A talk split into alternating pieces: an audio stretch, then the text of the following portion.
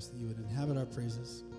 Would you be with our minds as we hear what Doug has to say to us today, that your spirit would speak. You speak strongly through him, Lord. Lord, we ask that you bless the offering. We bless those that have given and brought into the storehouse, Lord. Lord, continue the work of this church. In your powerful name. Amen.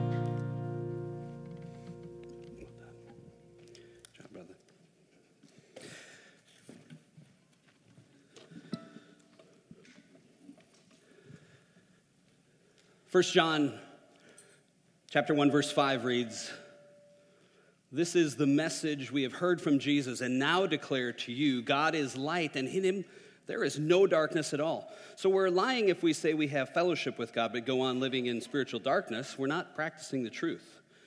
But if we are living in the light as God is in the light, then we have fellowship with each other, and the blood of Jesus, his Son, cleanses us from all sin.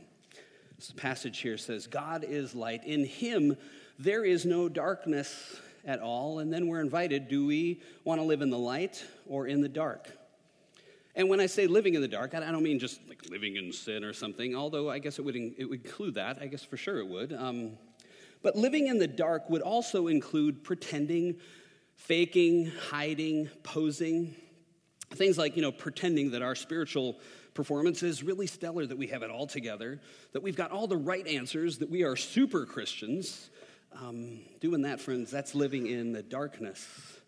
It's wearing a mask, and when we wear a mask, we hide our true faces and we live in the dark.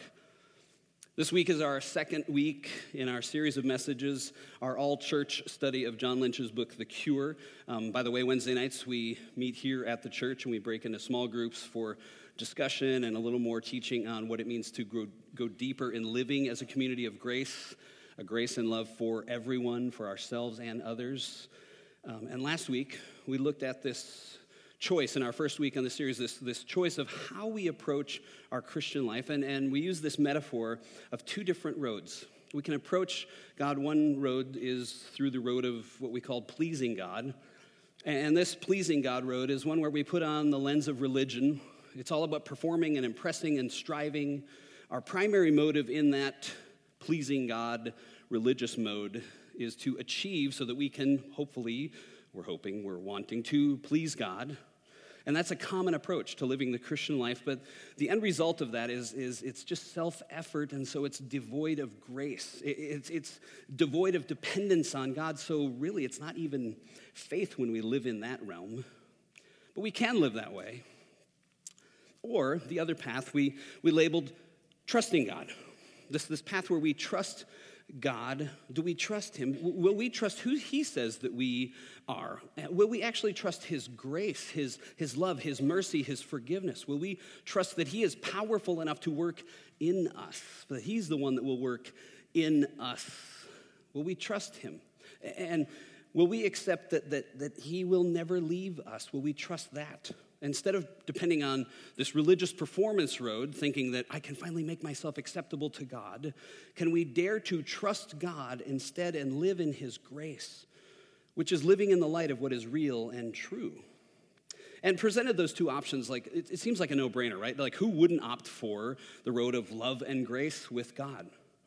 Uh, but the problem, or one of the problems, is it seems like we're almost hopelessly pulled toward accomplishment and achieving, striving and performing to get our needs met from our good performance, but it never really quite works, does it?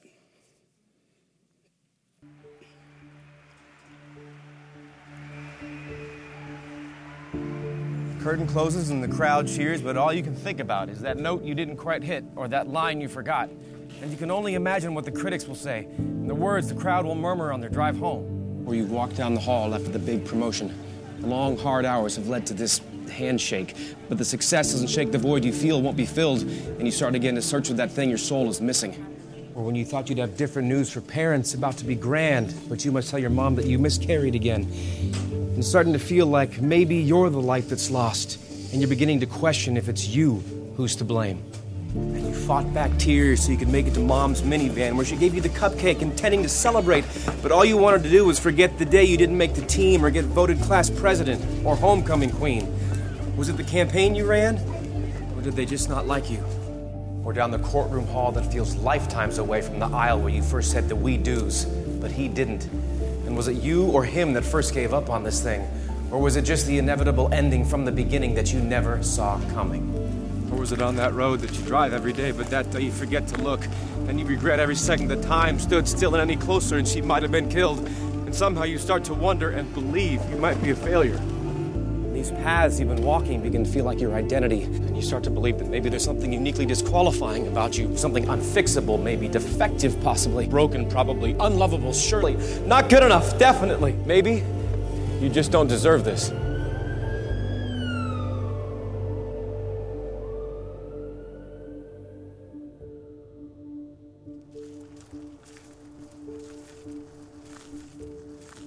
What if there was a different path? A path that felt like a home you once belonged to. A home where you don't have to hide the, oh, I'd rather not talk about that.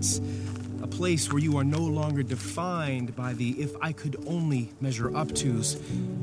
What if there was a path defined by the eyes of our Creator, seeing with delight the one He created, a Father who has no records of your past offenses or graph charts of how often you pray, where there's no secret agenda, no trap door, where you are not defined by self effort, a place where you learn to trust God and trust others and allow them to love you. What if there was a place so safe you could share the worst parts of you and you would be loved more in the telling of it? What if you were welcomed home with the strength of a warm hug as you were picked up and wrapped close and told, This is home. My daughter, my son, come home.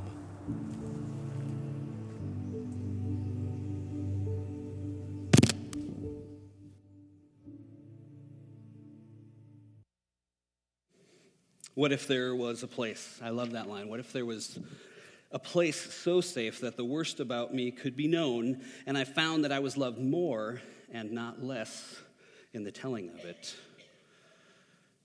That quote from Trueface is, is really powerful, but can you imagine what that would be like? I mean, what if we didn't have to hide or feel like we had to try to impress other people? And what if people actually knew the real me, even my worst struggles, and didn't condemn me or pressure me, but instead stood with me, took me to Jesus as he gradually brought me healing and freedom.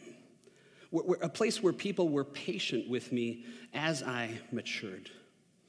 I mean, what if? I mean, wait, no, no, what will happen when a church becomes a place that welcomes people as they are, as they are, imperfect and authentic and real?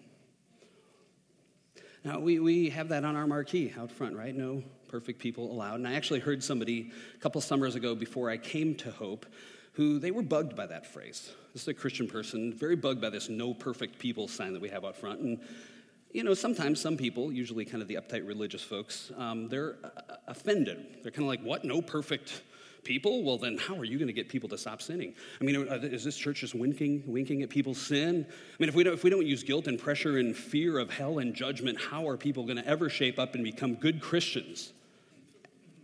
As if that's the ultimate goal, right? um, and, and really it makes it breaks my heart because i'm kind of sad for those folks because those religious performers i can promise you the truth behind their story is that somewhere in their story they're running from their own shame and brokenness. Like they're trying to prove to themselves and supposedly god that they are serious about their faith. They strive they perform imagining that, that, that they one day maybe they'll be able to please god impress him impress other people. And the sad truth is it's all driven by fear and really, it's a mask. They're wearing a mask, it's a religious pose. In fact, you know, I kind of think about this a little more. And actually, you, you know what will happen when the people of God trust each other and trust God enough to be honest about the hard stuff of life, even the, the stuff that would normally trigger shame, even the, even the hard sins to talk about. What would really happen is in that environment of grace, we could step into the light because God is light. In Him there is no darkness. We could step into the light, we could come out of hiding. when we come out of hiding, we'd begin to heal. We'd actually, actually, by stepping into the light, we'd get freer of all the stuff that keeps us struggling in darkness and in hiding. And ironically, even though this, is, this isn't the goal, we'd actually sin less. Because the, garbage that just sucks us in again and again, that stuff would start getting healed. Because in the light, according to that first John passage we read, we are cleansed by the blood of Jesus. We are cleansed and made free. But when we don't do that, when we lean into that moralistic religion side, when we are striving after that, we're spending all of our energy on following the rules, it's miserable. And I know that because I've done it. And I still catch myself doing that from time to time. See, for me, when I put on a mask and fake or pretend or pose, I'm trying to earn approval, uh, maybe from God, uh, maybe from you. Like I'm a recovering people pleaser um, there's part of me that just wants everybody to like me, to be happy with me, to think that I always know what to do. And so when I fail, which I often do, when I don't meet someone's expect, expectations, I, I, sometimes where I go with that is uh, one place I go is I'll get real angry about that, which is really just a defense mechanism for what's really down deep inside.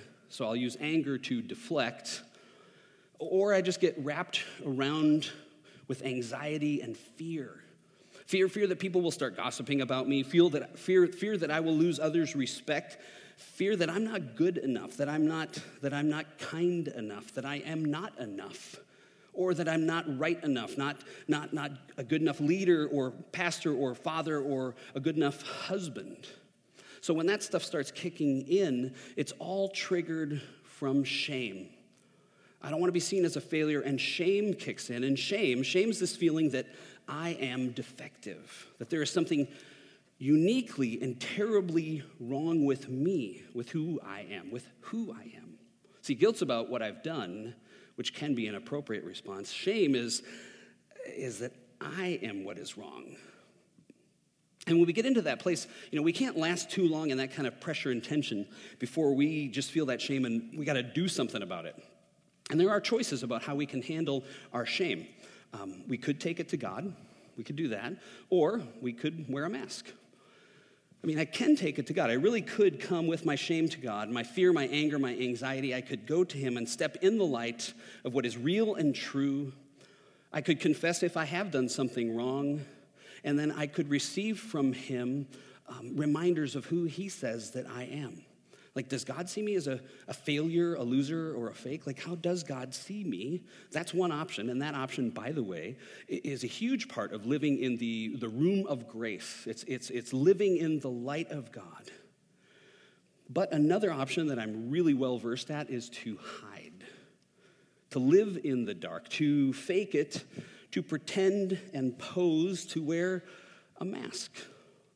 And I can wear the mask. I can wear the mask of super pastor. I can wear the mask of all knowing leader. Uh, I can wear the mask of perfect parent. Um, just take a minute here and turn to the person next to you and, and, and just what are some other masks that people wear? Just, just take a minute here and, and kind of what are masks that you see people wear? Go ahead. Talk amongst yourselves.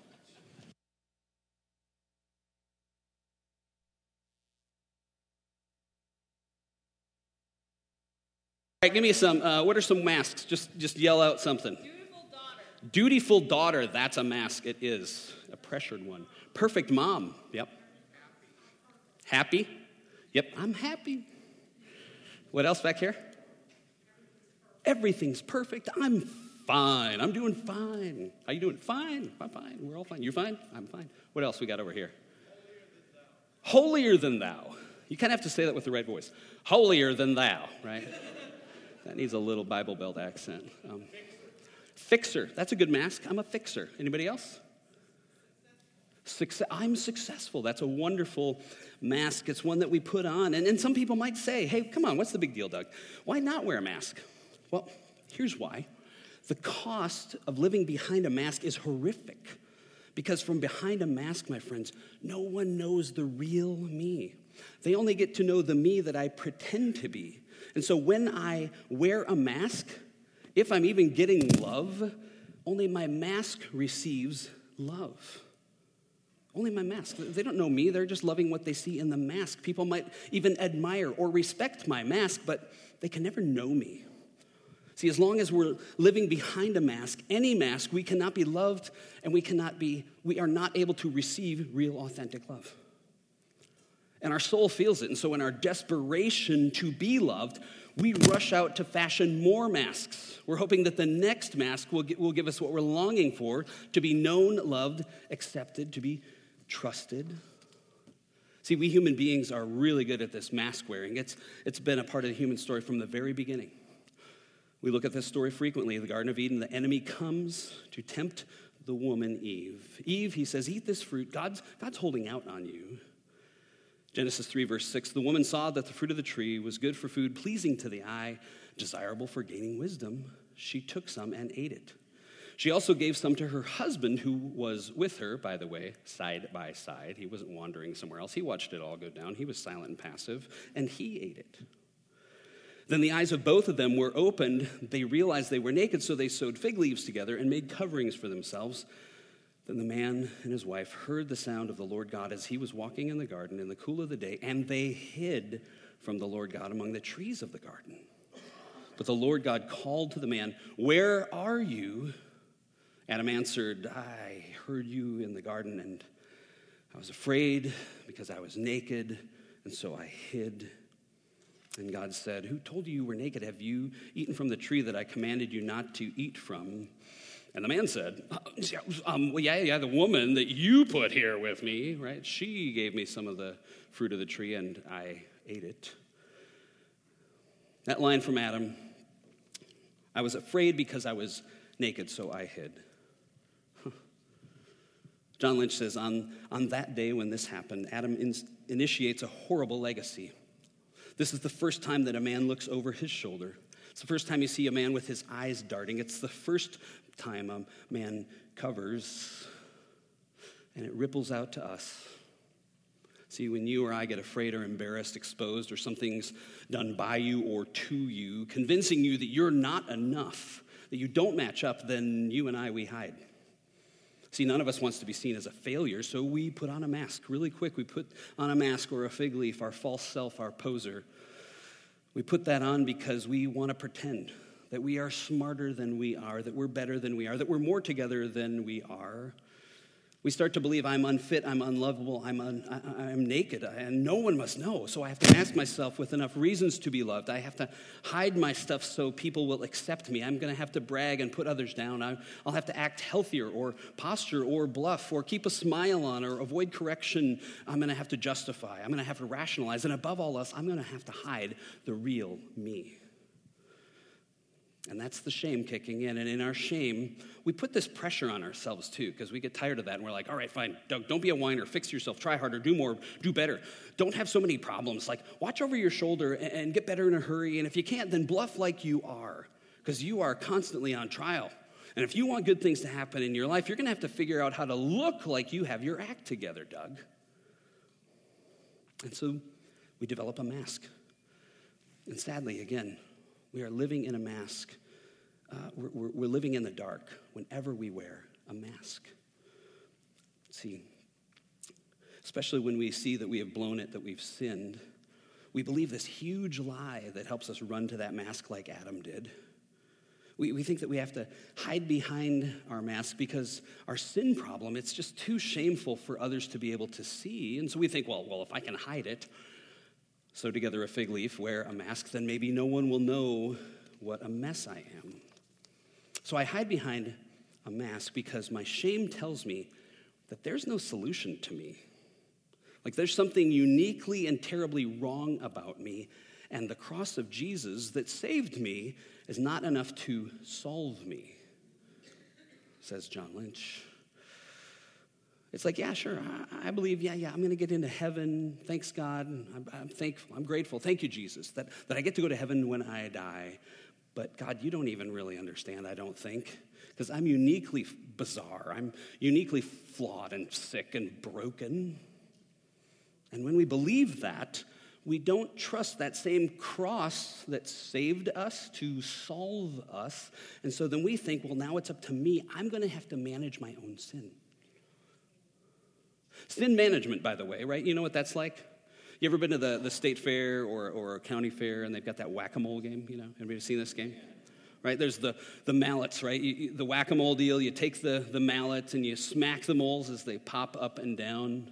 Yeah, sin management. It's, that's like an elaborate game of whack a mole.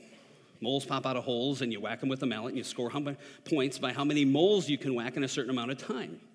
And you start playing this game and you think you're doing pretty good at first, but then the game speeds up, right? The game speeds up. We think we've fixed a behavior and then four more critters pop out. Eventually, we spend all our time whacking moles. Um, and apologies to all my friends who are counselors, but, but therapists put their, their kids through college teaching us tricks on how to hit those pesky rodents harder, right? And as much as I believe in counseling and therapy, and I think it's very important in our development from time to time, no behavioral mallet can actually smash the lie that causes the shame, that, that triggers our cycle, that lie that triggers the mole in the first place. So we give up on that. We hide, we fake, we pose, we wear a mask. But, friends, there is a different way. There's a different way to live. We don't have to live that way. We can live in the light. We can walk in the light of what God says is true and real about me and about you. And you know, so often when I think about this idea of living in the light or walking in the light, I think about, oh no, the, the light, if I'm in the light, it's going to expose my sin. That's all I think about, right? And it's true. Again, the, the light does expose, but even that is grace when it shows something that I need to take care of or, or change. It helps me to see that so I can change direction. So the light, even in those hard times, is good. But not only does it reveal my, you know, sin or places I need change, the light also helps me to see the good things around me so that I can choose the good stuff. The light helps me to, to see the truth so I can believe it.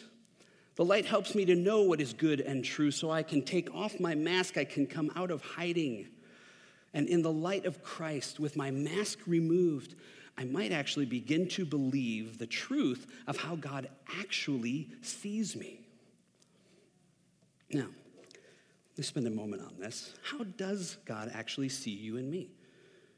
So often, um, and there's so much we could choose from here. I'm just going to narrow it down to one thing that I want to kind of hit on. But there are so many things that are different. When you say yes to Jesus, when you say yes to Him and you want to follow Jesus, He changes you.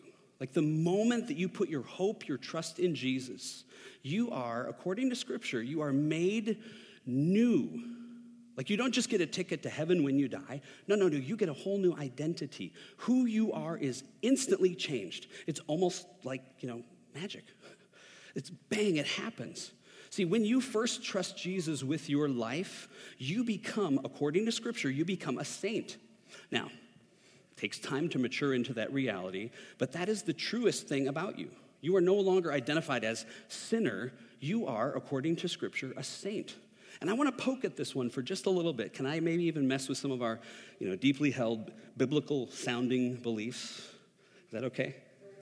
Thank you, Dalton. I got one. Is there, is there anybody second that? Second the motion? Okay. And I know here I'm treading on some tender territory because this stuff is all over Christian culture, and, and lots of us say this line without really even thinking. But here's the lie that I want to poke at, and the lie is this that Christians are still just sinners. Listen, if you are a Christian, you are no longer a sinner. You are a saint. Again, it's going to take time for us to mature into that, but this is what the New Testament teaches. But it sounds really pious. It sounds really humble, I think, when we say, I am a sinner.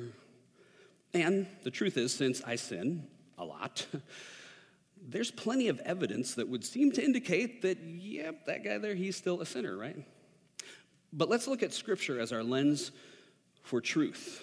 And there is no place in Scripture where the people of God are collectively called sinners. And there is no instance in the New Testament where a believer, a Christian, is called a sinner or referred to as a sinner. Now, some of you that know your Bible are ripping through your Rolodex here, real quick, here. And um, there is one place, it's close, but there's a place where the Apostle Paul uh, in 1 Timothy 1.15 refers to himself as the chief of sinners, right? We know that one? And so people will quote, well, even the Apostle Paul was the chief of sinners. But you have to read Scripture in context. Remember, Dwayne used to tell us, those of you that are here, read your Bible, right? Read your Bible. Read the whole thing, not just the verse. Don't get versitis and pick and read the whole thing. And when we read the whole passage there, Paul is not talking about his current standing. He's talking about his old life. He's talking about his life as a blasphemer, as a persecutor of the church, as a Pharisee, as a man who had trusted in his religion and fervor to trying to earn him favor with God. And he says, Formerly I was a blasphemer and a persecutor and a violent man when he tried to live apart from Jesus. But then when, and, and that's when he called himself a chief of sinners. He's looking back at all that stuff. That's when he was the chief of sinners. He's not calling him the chief of sinners, himself the chief of sinners now. No, he's talking about his former life apart from Jesus. Now, Paul says all over Scripture, we are saints. And again, no place in the New Testament are any of God's people called sinners. And even if it was just that one and we thought we could grab onto that and call ourselves sinners, there are 63 places in the New Testament where we are called saints. There's actually 216 variations saint, child of God, son, daughter, chosen, loved. I mean, so why would we opt for that as our identity, right? So your identity is not I am a sinner, it is I am a saint. And of course, again, even though I'm saying this and putting this in front of us, this doesn't mean that Christians don't sin, right? We do sin. In fact, if you know, uh, or if you want to read Romans 7 this week, Paul laments the fact that he still sins. He does the thing that he doesn't want to do. And his entire Christian life and ours is sometimes a struggle between the new self, the saint, the child of God, and the old self, which the Bible calls the flesh. And the flesh often win times, oftentimes the flesh wins out. Anybody besides me where the flesh still wins out, even though you're a follower of Jesus?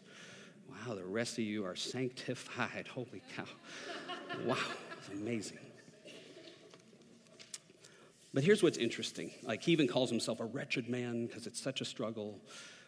Even when Paul talks about that in Romans 7, as he diagnoses his own law breaking, he concludes that, that, that whenever he sins, it's not the real him that's doing it. He actually says in verse 17 of Romans 7, It's no longer I who do it, but the sin that dwells within me. And then in verse 20, he says, Now if I do what I do not want, it's no longer I who do it, but sin that dwells within me. And he says elsewhere, in my flesh. Now, don't misunderstand this. Paul's not trying to play a little shuffle shell game with us and have some excuse and say, well, so I'm not guilty of these sins. It's not like I actually did it. It doesn't even count. Um, he's not trying to do that. He's lamenting his sin, his brokenness. But even as he does it, he makes it clear that this is not the new Paul, the saint, that's sinning. This is the old Paul, the flesh that hangs in there. And so, in that sense, he's saying that, that when he sins, it's not his true self, right? Paul knows that he's a saint. That's the truest thing about him. That's the truest thing about you and me as well. Like, we're not naive and think that, you know, well, listen, Christians don't actually sin anymore. No, no, Paul knew that. In fact, most of his letters in, in, that make up our New Testament, most of them talk about the sin of the Christians that he's trying to coach and help and disciple, right? But even that, when he's correcting them, he, he, he doesn't want them to think about their sin nature. He wants them to remember their new nature, not their old. That they're saints who sometimes sin. They're not just sinners who maybe once in a while get it right. So when our true identities are understood biblically, it's actually actually helps affect the way that we view and respond to our sins as well. So, what I'm getting at with this piece here is that maybe we might think the most humble way for us to own up to the damage of our sin is to think of ourselves in the category of, I'm a sinner, I'm just a wretched sinner.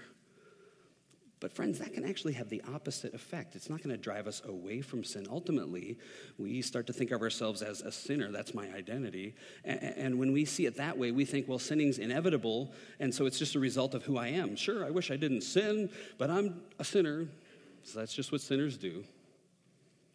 But when we take our focus off of that and we start to see ourselves as saints, then we start to see sin in a whole new light.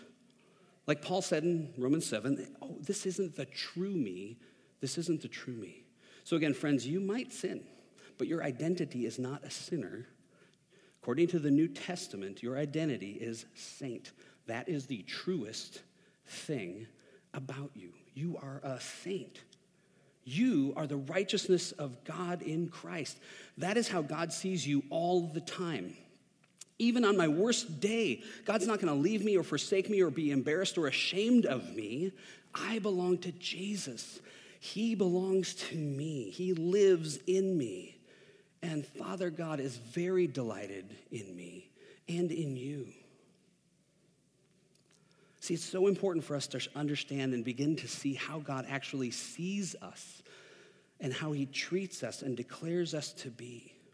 Like some of us think, well, fine, I'm saved, but you know, God doesn't really like me that much, you know? Like God saved me, but he's not super happy about it. you know? It's like God was hanging out on the day that we got saved, you know, and he's looking around and my heart gets drawn to Jesus. I decide I'm going to pray to receive him. And we imagine God being like, no, no, no, no, no, no, no, not that one. No, no, not Doug. I don't like that one, right?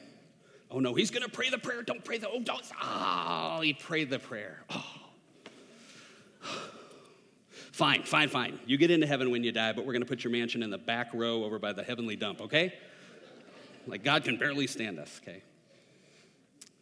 See, it's not, it's not like that at all, right? But I think sometimes if we dig deep enough in our own hearts about how does God really feel about me, we, we know how much we struggle.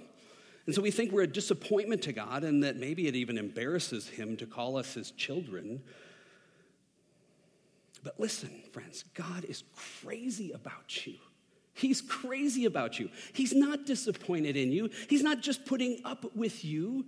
You know, he's letting you into the family even though he'd rather not. No, no, no, no, no, no. That's not it at all. See, I imagine that what it looks like when we turn to Jesus, in that moment when we finally trust Him with our lives, we pray a prayer, we make a decision, our heart is drawn to Him. And I think He's sitting on the edge of His seat with excitement. You know, Father, Son, Holy Spirit, right? Jesus is just on the edge of his seat. Hey, hey, hey, Father, Holy, look over here. Come on, this. You watching this? You watching this? Hey, hey, you guys watching this? We've been wooing Doug his whole life. And today's his day. Ah, today, Doug is going to trust in our love. Man, I love that kid. I can see him saying, I love that kid. He's a goof, but he's my goof. And he says, Hey, hey, get ready, angels. Angels, get ready. You seeing this? Woohoo. Listen, listen now. Wow. And through my prayer, through my cry for help, through my surrender, I received Jesus, and I imagine him saying, Whoa, yes, yes. Now Doug is instantly moved from the kingdom of darkness to the kingdom of light. Doug is forgiven. He's a child of God. And, and the greatest miracle of all, the greatest miracle of all, for those of you that know Doug anyway, is that I'm going to declare now that Doug is a saint and that I live in him. And he says, okay, Father, holy angels, let's, let's, let's have a party. Let's celebrate. See, Jesus, my friends, is delighted with you. And when we realize that he is head over heels in love with you, everything changes. David, David Benner says, God is simply giddy about you. He, he can't help loving you. And he loves you deeply, recklessly, and extravagantly, just as you are. Your sins don't surprise him, nor do they reduce in the slightest his love for you. Can we believe that? Can we live into this truest truth about truest truth about us? You are loved. You are a saint. Can we trust God enough then to take off our mask and live in the light? Because only in the light can others really love me and can I experience the love of those around me. Again, when I wear a mask, I, I can't receive that love that I really desperately crave because people just see my mask. So I've got to let go of striving and pressing, posing. And I have to trust what Jesus has done for me and how he sees me now.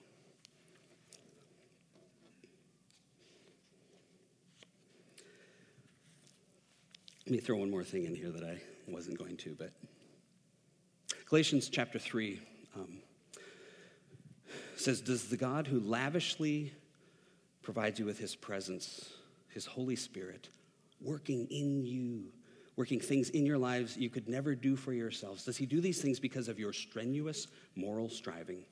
Right? Because you're on the room of in the room of good intentions and you're trying to please God. Does he do it because of that? Or because you trust him to do those things in you? Right? Is it, is it about me striving to be good enough and impress God? Or is it about trusting His work, what He's already done in me? See, when I trust His work, then I go, wow, I really trusted his work in me. I can take off my mask because I trust that I've really been changed. Really, as a believer in Jesus, we've been changed. We've received a brand new core identity. And so, right away, we've been changed and we get to mature into who we already are.